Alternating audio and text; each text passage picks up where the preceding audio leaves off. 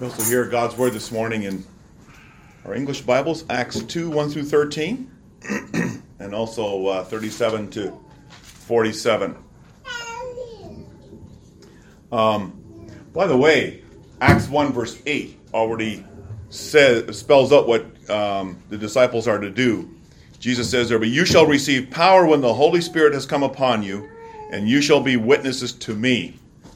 So the Holy Spirit has been given to give us new life for the purpose of witness. And we witness so that we may have more worshipers and more worshipers of God in the world. So we turn our attention to verses 1 through 13, the coming of the Holy Spirit. When the day of Pentecost had fully come, they were all with one accord in one place. And suddenly there came a sound from heaven as of a rushing mighty wind, and it filled the whole house where they were sitting. Then there appeared to them divided tongues as of fire, and one sat upon each of them. And they were all filled with the Holy Spirit and began to speak with other tongues as the Spirit gave them utterance. And there were dwelling in Jerusalem Jews, devout men from every tribe, from every nation under heaven. And when this sound occurred, the multitude came together and were confused because everyone heard them speak in his own language. Then they were all amazed and marveled, saying to one another, Look, are not all these who speak Galileans? How is it that we hear, each one in our own language in which we were born? Parthians and Medes and Elamites, those dwelling in Mesopotamia, Judea, Cappadocia, Pontus, and Asia, Phrygia and Pamphylia, Egypt, and the parts of Libya adjoining Cyrene visitors from Rome, both Jews and proselytes, Cretans and Arabs. We hear them speaking in our own tongues the wonderful works of God. So they were all amazed and perplexed, saying to one another, Whatever could this mean? Others mocking said, They are full of new wine. In the next section, Peter preaches his sermon, and his text is from Joel 2 28 to 32, showing how uh, the Pentecost has fulfilled the prophecy of Joel. And then we read in verse 37 Now, when they heard this, when they heard the message, they were cut to the heart and said to Peter and the rest of the apostles, Men, brethren, what shall we do? Peter said to them, Repent and let every one of you be baptized in the name of Jesus Christ for the remission of sins, and you shall receive the gift of the Holy Spirit. For the promise is to you and to your children to all who are far off, as many as the Lord our God will call. And with many other words he testified and exhorted them, saying, Be saved from this perverse generation. Then those who gladly received his word were baptized, and that day about 3,000 souls were added to them. And they continued steadfastly in the apostles' doctrine and fellowship, in the breaking of bread and in prayers. Then fear came upon every soul, and many wonders and signs were done through the apostles. And all who believed were together and had all things in common, and sold their possessions and goods, and divided them among all as anyone had need. So continually, daily, with one accord in the temple, breaking bread from house to house, they ate their food with gladness and simplicity of heart, praising God and having favor with all the people. And the Lord added to the church daily those who were being saved. Our focus this morning is uh, from Acts 2 1 through 13.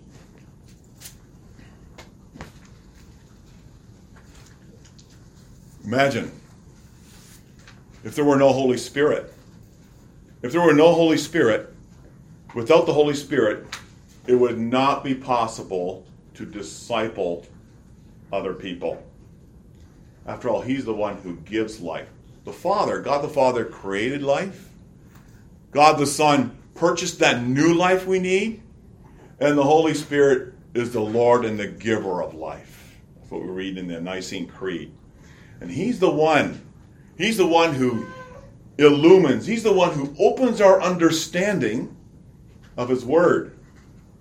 He's the one who gives fellowship, true fellowship in the body of Christ. He's the one who gives the fruit of a Christ like life. He's the one who gives the power to witness of Christ.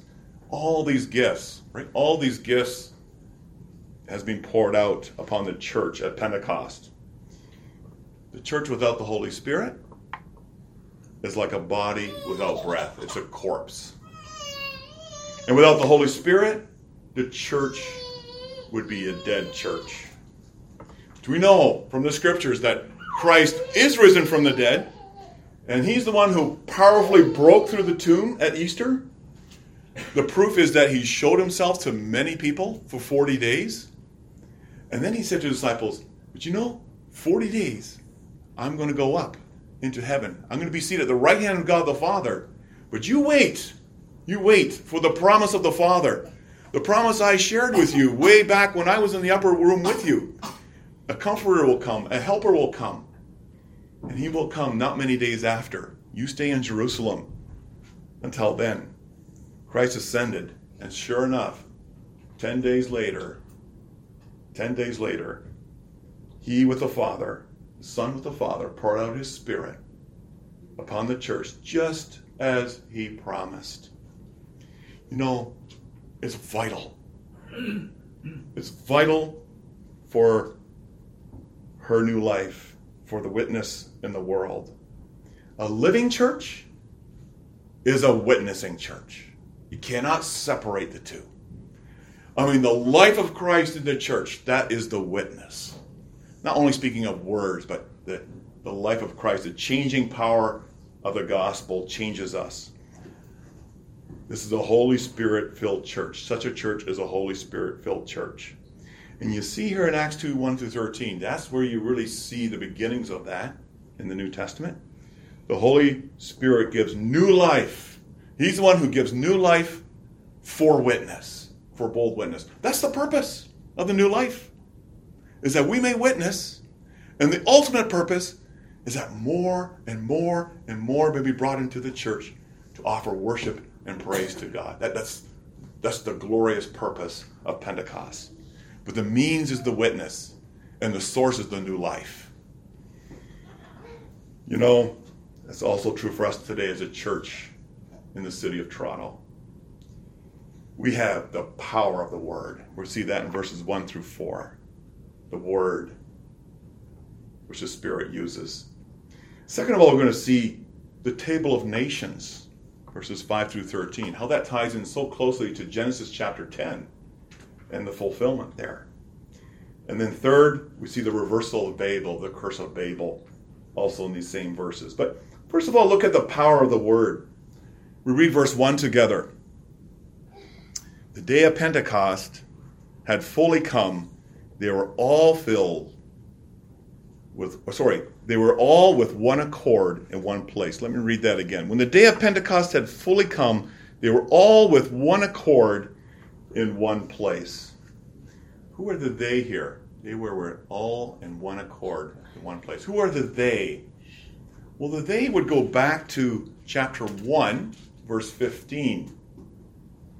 And there we read there were about 120 believers. So 120 believers, and that would also include the disciples. Something else here. They are the new Israel, the new Israel of God. Think back to the Old Testament when God constituted the Old Testament church 12 tribes and then the nation of Israel. But now you have 12 disciples duly constituted, Acts chapter 1. And they become the nation of the new Israel, a community of believers in one accord, in one place. And they're preparing to depart from Jerusalem to go out and conquer the world with the word of Jesus, with the good news of Jesus Christ. Jesus has won. He has won the battle. And there's life, there's righteousness, there's holiness that we may receive through faith in Him. But not until the Holy Spirit comes upon them. That's why Jesus said, You wait you wait. They're ready to go. But you wait until the Holy Spirit comes upon you. By the way, when the Holy Spirit came upon the church, he never leaves. He remains with the church all the way until the time when Christ returns. So the Holy Spirit is upon the church today. But you know, as with Christ, think about when the Holy Spirit came upon him in his baptism. He did not begin his task of conquering of healing, of preaching, until the Holy Spirit came upon him. And now you see it in the church. The Holy Spirit who descended upon Christ now descends upon the church and equips it for the task, for the ministry that's given to every believer. Every believer, not just pastors, not just ministers, not just missionaries, but to every believer, young and old. And we read here they were in the upper room, or perhaps they were in the room in the temple, we don't know. But they were waiting, they're preparing, they're praying. Those days are over. we don't have to wait. The Spirit has been poured out. When the day of Pentecost had fully come, Pentecost, what is Pentecost? Again, we have to know the Old Testament. Otherwise, we fail to understand the New Testament. And we go back to the Old Testament, we come to discover from Exodus that Pentecost was an Old Testament feast. It was a harvest feast.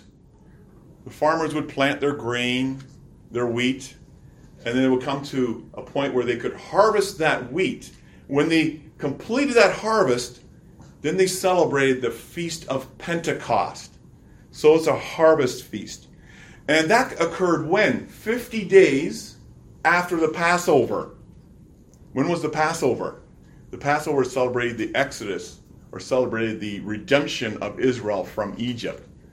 Think of those 50 days. 50 days also marks the, the time from Christ's resurrection, the Passover, to the time of the pouring of the Spirit, the completion of the harvest. But it's also something else here. It was also 50 days from the time Israel left Egypt till they reached Mount Sinai. 50 days. And what happened at Mount Sinai? God descended. The true and living God descended from on high, giving his people the Ten Commandments. He came to dwell among them, to be present among them. You read about the signs in Exodus 19 and 20. What signs accompanied the presence of God among the people on the mountain? Fire, sounds of thunder, and a voice. So this is tremendous. No wonder what happened at Pentecost caused great fear because God is coming down again. Not on a mountain this time, but upon the church. 50 days later, from the time of the Passover, or you could say the Passover Easter, from the time that Christ arose from the dead, and now marks the beginning of a great harvest, a worldwide harvest that starts then and will be completed at the time when Christ returns. Today is the day of harvest. And you'll notice what Luke is talking about here is more than just the coming of Pentecost. It's the fulfillment. It's the fulfillment of the Old Testament Pentecost feast. It's fulfillment of what God did on Mount Sinai. It all verges now into the pouring out of the Spirit. That's the fulfillment. Of course, there's a greater fulfillment to come in Revelation. Again, when you see God coming down and taking his church to be in heaven. But uh, here you see the fulfillment in Acts 2 of the Old Testament feast. You see it in those words, right? Verses 2 and 4. It speaks of the house being filled with the rush of a mighty wind. It speaks of the house being filled or the people being filled with the Holy Spirit. Ah, God the Holy Spirit descends from heaven. Sent from whom? The Father and the Son. God fulfills his Old Testament promises. Ezekiel 36 I will put my spirit in you or Jeremiah 31 I will put my law in their minds and write it upon their hearts. Yeah, that's Pentecost, the fulfillment of the feast, the descent of the Spirit, 50 days after the resurrection of Christ. And you notice here, if you look at verses 2, 3, and 4, his descent upon the church comes with three powerful signs the same kind of signs you see on Mount Sinai. This is why there was such dread in the church. Fear, great fear, gripped the people. Because something of the awesome presence, the holy presence of God coming to dwell in his church. Those three signs wind, fire, and tongues, speaking in tongues. So the sound, sorry, the wind, the fire, and the speech. Those three things. Simple wind, fire, and speech. And if you look at verse 6, we read about a voice. So you could say, putting it all together, the sound, the fiery tongues, the speaking in tongues, and then the understanding of the words of Peter by each person in his own language, all of this, to make it simple, all of this points to the power of the Word of God. Yeah, the power of the Word of God. That's what it all points to. These signs show the power of the gospel who gives life to dead people. Dead people like us. Dead people. Spiritually dead people. Who gives us life? Only the Holy Spirit. Only the Holy Spirit. Here at Pentecost, the Holy Spirit, you could say, announces himself as the one who works through the Word. He works through the Word, giving this life. Think of wind. You know, preacher, pre, uh, sorry, Peter preaches his word, preaches his sermon in Acts 2, 14 through 21, 41. And he uses the prophecy of Joel as his text. That sermon is the wind of the Spirit. That sermon is the wind of the Spirit. As the wind blows where it wills, okay, the Holy Spirit also breathes new life into whom he wills. It's not ultimately our choice, it's the sovereign work of God. And you see it here at Pentecost. The church is a result of the breath of God breathed into the body of Christ. Right? It is the new creation. It's very similar to what we read in Genesis chapter 2. Right? God made man out of the dust of the ground. And what did God do? He breathed into man the breath of life. That's where life comes from. That's where the new life comes from. It comes from above. It comes from the Spirit. He's the one who gives life. He's the one who makes us born again. He's the one who produces those fruits, as we heard in the prayer this morning, those fruits of righteousness and holiness. It's all His work. Wind, breath, the breath of God, blowing through the Word, the Word of God. Another symbol he uses here is fire. Jeremiah 23 talks about his word is like a fire. What does fire do? Well, yeah, it can destroy, but fire can also be cleansing, it can be a purifying. And that's what you see here in Acts chapter 2. The Spirit uses the word to do what? To convict. To convict us of our sin. If we're convicted of our sin, praise God that the Spirit is at work in our lives. It's a sad thing when we never are convicted of our sin. When We need to pray. Because this is the greatest work of the Holy Spirit. The greatest, most powerful work of the Holy Spirit is that He brings conviction of sin. And that's what Peter does. He preaches, and the word cuts to the heart Acts 2, verse 37. It's a fire that purifies. It's holy. It's a holy presence of God which searches and finds out who we really are. And we see it and we come to acknowledge the need for Jesus. You notice who Peter was addressing here? Christ killers. Those who crucified the Christ. And they're filled with bitterness. These were God's people, filled with bitterness, filled with anger, filled with jealousy. They were trapped in it. And there's no way they could get themselves out of it. They crucified the Christ, they put him to death. But the Holy Spirit, praise God, convicts them and causes them to see it.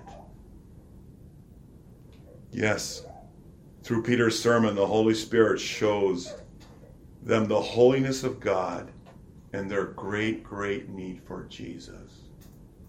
Only He can wash away sins.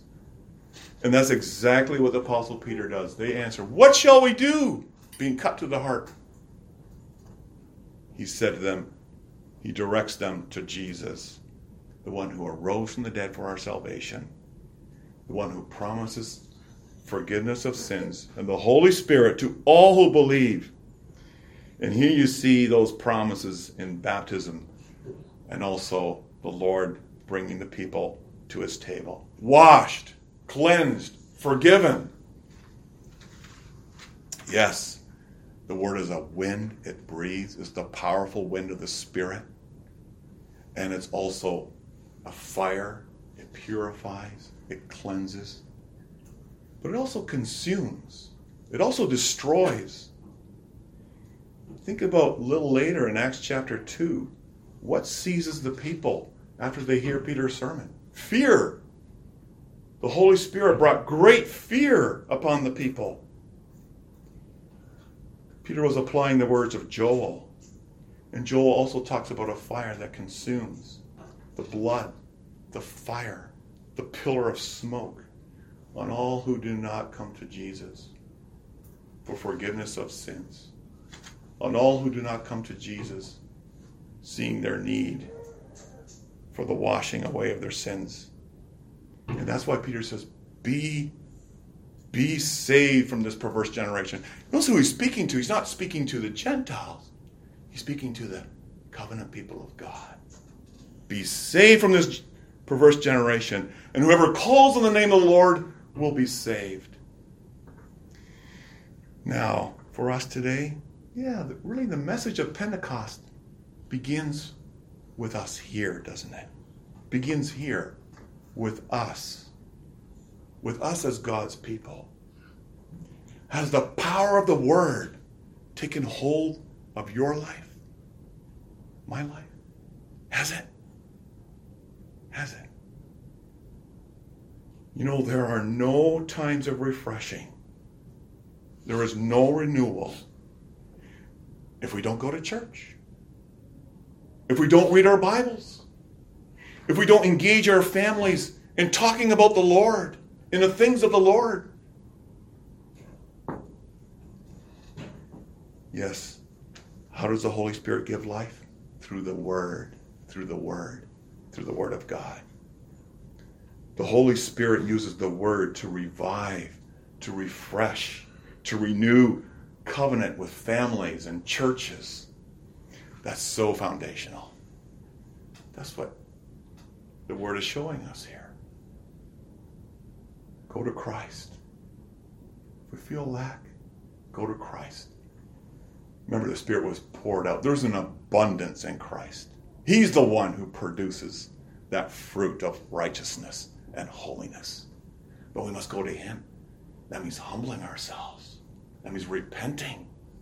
That means asking God to free us from whatever slavery we might be in, whatever bondage to sin we may be in.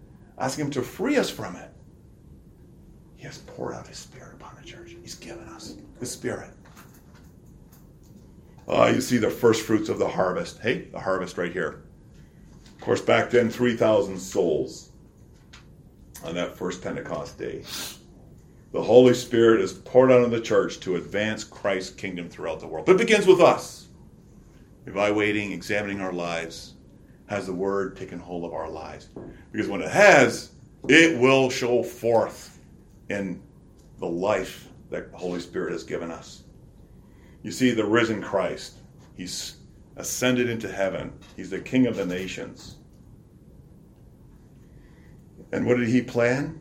He planned on that day that all the peoples from the nations of the world, all the nations of the earth, to be at that feast in Jerusalem on that Pentecost day. Look at verse 5. There were dwelling in Jerusalem Jews, devout men from every nation under heaven. And then you come to verses 9, 10, and 11. You, you hear about the, uh, the table of nations, we call it the table of nations, or the catalog of nations that were present in Jerusalem on Pentecost. The Parthians, the Medes, the Elamites, those dwelling in Mesopotamia, Judea, Cappadocia, Pontus, Asia, Phrygia, Pamphylia, Egypt, parts of Libya, adjoining Cyrene, visitors from Rome, Jews, proselytes, Cretans, Arabs. We hear them speaking in their own tongues, the wonderful work of God. That's what they were hearing. The Word of God, the great works of God in their own language. Now, we don't recognize many of those nations today, but they were definitely the whole part of the, the Roman Empire back then, which had different names carved out for them. But there are three things brought out here with the nations. First, who were the people who heard Peter's Pentecost sermon? They were the covenant people. They were Jews. They were the, the people of God who were there. But what's interesting is that they had come from all the other countries, the Jews, and had come to Jerusalem to celebrate the feast. Now, why were they in all the other countries? Well, again, it's helpful to know the Old Testament because 500 years before, 700 years before, remember when Judah went into exile and the Babylonians took them in the year 587? And then the, the people of Israel, back in 722, they were also put into ex- exile in Assyria. So they became displaced peoples. They were dispersed throughout the nations back then. And now, at this Feast of Pentecost, is Jesus, the ascended Lord, who brings the Jews from all the different nations, the dispersed Jews, and he brings them into Jerusalem. What happened is, of course, after so many generations, they learned the language of that country. So they would not know Hebrew anymore. Probably not. Most of them would not know Hebrew. It's kind of like you coming to Canada, we coming to Canada, and then maybe two or three generations, you don't remember Hindi, you don't remember Punjabi, we don't remember Dutch, don't remember Urdu. It vanishes. So, yeah, these Jews had come from all the different parts of the world. The second, and this is really clear here, it says here in the Bible, the apostles spoke in other tongues as the Spirit gave them utterance. Now, what were these tongues? They were not, it was not a heavenly language, right? It wasn't gibberish. It was an understood language. These tongues were the different languages of the people. The apostles were speaking foreign languages that they had never learned. And that's where the miracle comes in. They had never learned these languages, and now they find themselves speaking it. That was a supernatural gift of the Spirit. And that's why the people could hear them speaking in their own language languages the wonderful works of God. They heard about Jesus. That's what preaches, uh, Peter preaches about. You read Acts 2 14 through 41. He preaches about Jesus crucified, Jesus risen from the dead, Jesus ascended to the throne of God. And now these same Jews who were convicted, who were converted to Christ, could go back to their nations and spread the good news of Jesus. And third, read Genesis 10. It's so closely connected. We should read Acts 2 in the light of the table of nations listed in Genesis 10. And what do you read there? you read the list of the descendants of Noah. Okay? Really, the descendants of the three sons of Noah Shem, Ham, and Japheth. The whole chapter consists of the descendants of those three sons of Noah after the flood. There were the only three sons living on the earth in that day. And it spells out all the peoples that came from them. And now in Acts 2, Luke includes in his list the descendants of Shem, Ham, and Japheth. Elamites, you'll see that word Elam in Genesis 10. Libya and Egypt, right? Those are the descendants of Ham. Rome, that would be the descendants of Japheth. we see the representative nations of the three sons of Noah. This table of nations shows one thing the Spirit of God begins to build a house, a church, which includes all the nations of the earth, the new Israel of God. Think of our own local context. God is sending the nations to us today. We don't have to go out to the nations anymore, they're here. And God is making it so easy for us. He puts them right in our backyard, right in our neighborhood. We don't have to go far away. We don't have to spend a lot of money. We still have freedom to share the good news.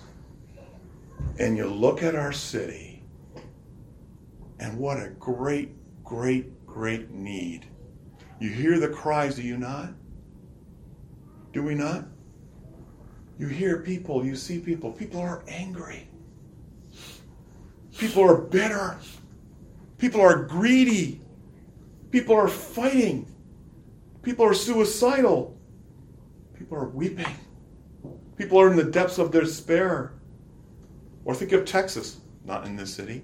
This past week, a 70 year old student decides to take his gun and kill 10 people and injuring 13 others.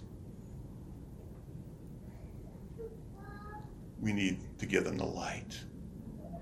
God has endowed us with His Spirit, He has given us His Word. You know, more money, the government throwing more money at the problem is never a solution.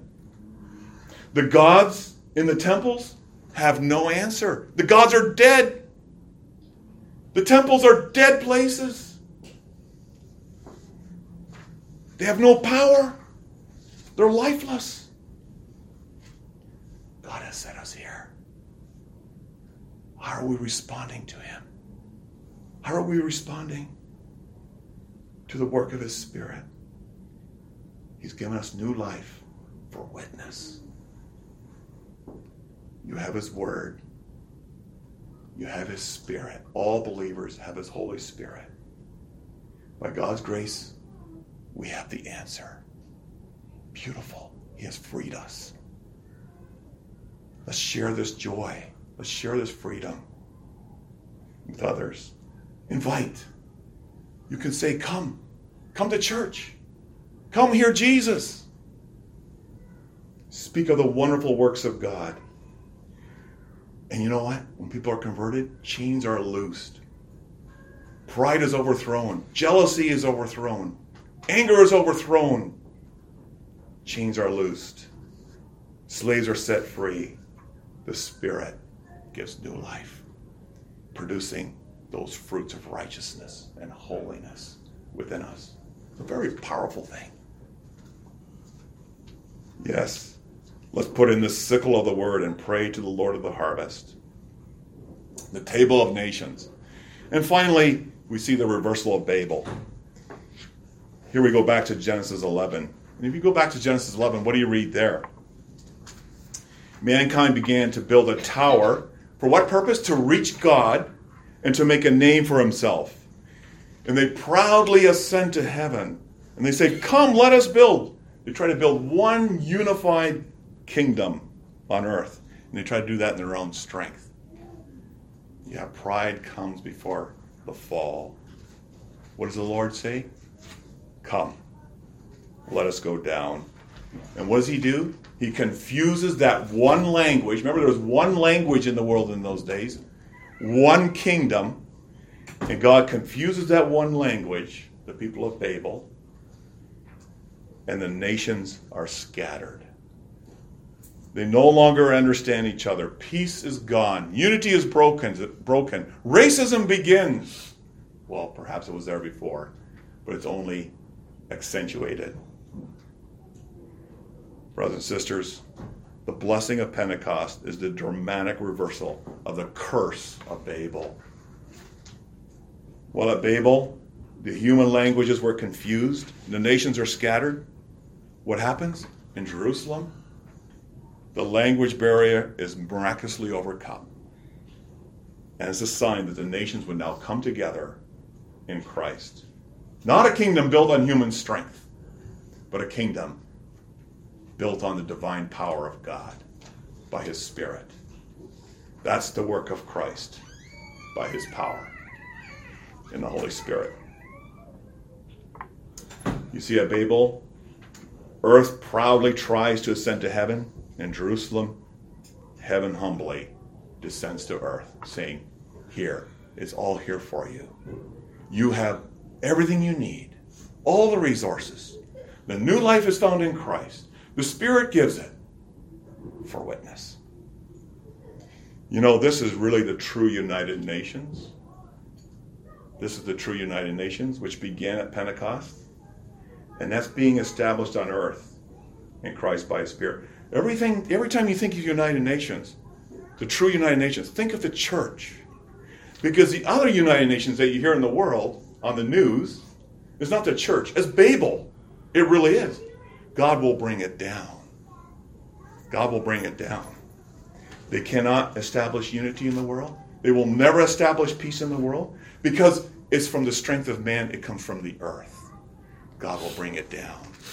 God will humble them because it comes, the true United Nations comes from the Lord, the church. That's the answer. That's the answer. The United Nations of the world has no power, has no life, it has no breath of God. For true peace, the nations must look to Christ. Because what is peace, first of all? Is first of all being reconciled to God through faith in Christ. Is reconciliation with God. And you look at Pentecost, you see all the proofs that God has reconciled himself to man in Christ. You see the evidence. God breathing his breath into people from all the different nations. God bringing his people into his body. God bringing his word to his people. You see the fruit of love, the joy, the peace, patience, kindness, goodness, gentleness, faithfulness, self control. All the powerful fruit of the Spirit. The life of the Spirit creates the body of Christ. You see that beautiful life, and the Spirit shows us that in Acts 2 46 47. You see the beauty of her worship and her witness. Look at verse 46 47. Continuing daily with one accord in the temple, breaking bread from house to house, they ate their food with gladness and simplicity of heart, praising God and having favor with all the people. And the Lord added to the church daily those who were being saved. Yeah, the life of Christ in the church won people over to Christ. See here the gift of the Spirit, the power of new life for witness. Witness, so that there may be more worshipers of the true and living God. Witness what Christ is doing also amongst us. You see his power, the power of his word in changed lives. You see it overthrown. You see, you see how the word overthrows bitterness, how the word overthrows hatred, how it produces peace, how it produces unity. Yes, Christ is the only road to life. Do we say that? In a city that says there are many roads, will we stand up? Will we stand in our witness? Christ is the only way to life. We need to share that. Because all the other roads lead to death and burning forever and ever. And that's why when the Spirit works in our hearts, we too can pray with the prophet Isaiah. Oh Lord, that you would rend the heavens, that you would break open the heavens, that you would come down, that you would make your name known, that the nations may tremble at your presence. You see, when He is your life, you are His witness. The two go together, they cannot be separated. When, you, when He is your life, you are His witness. Yeah, that shows in our life, doesn't it? To have one is to be the other. Yes. And that's seen in our confidence as we look forward, as we anticipate the great day of Christ's return. And on that day of his great return, Christ will gather a great multitude, the greatest harvest there have ever been. There'll be a multitude of believers, peoples from every tribe, tongue, language, and nation. Revelation 7, verse 9. Beautiful. Beautiful. Something to look forward to. Better days are coming. There's more coming. Beautiful things. We may look forward to that. We may anticipate that because Christ will throw all the chaff into the fire. And then he, with his church, will enter the new creation. The new creation, which will be this world. Praise be to God, the Father, Son, and Holy Spirit, for the glory of his grace, for the power of his word, and for the growth of his kingdom on earth. Amen.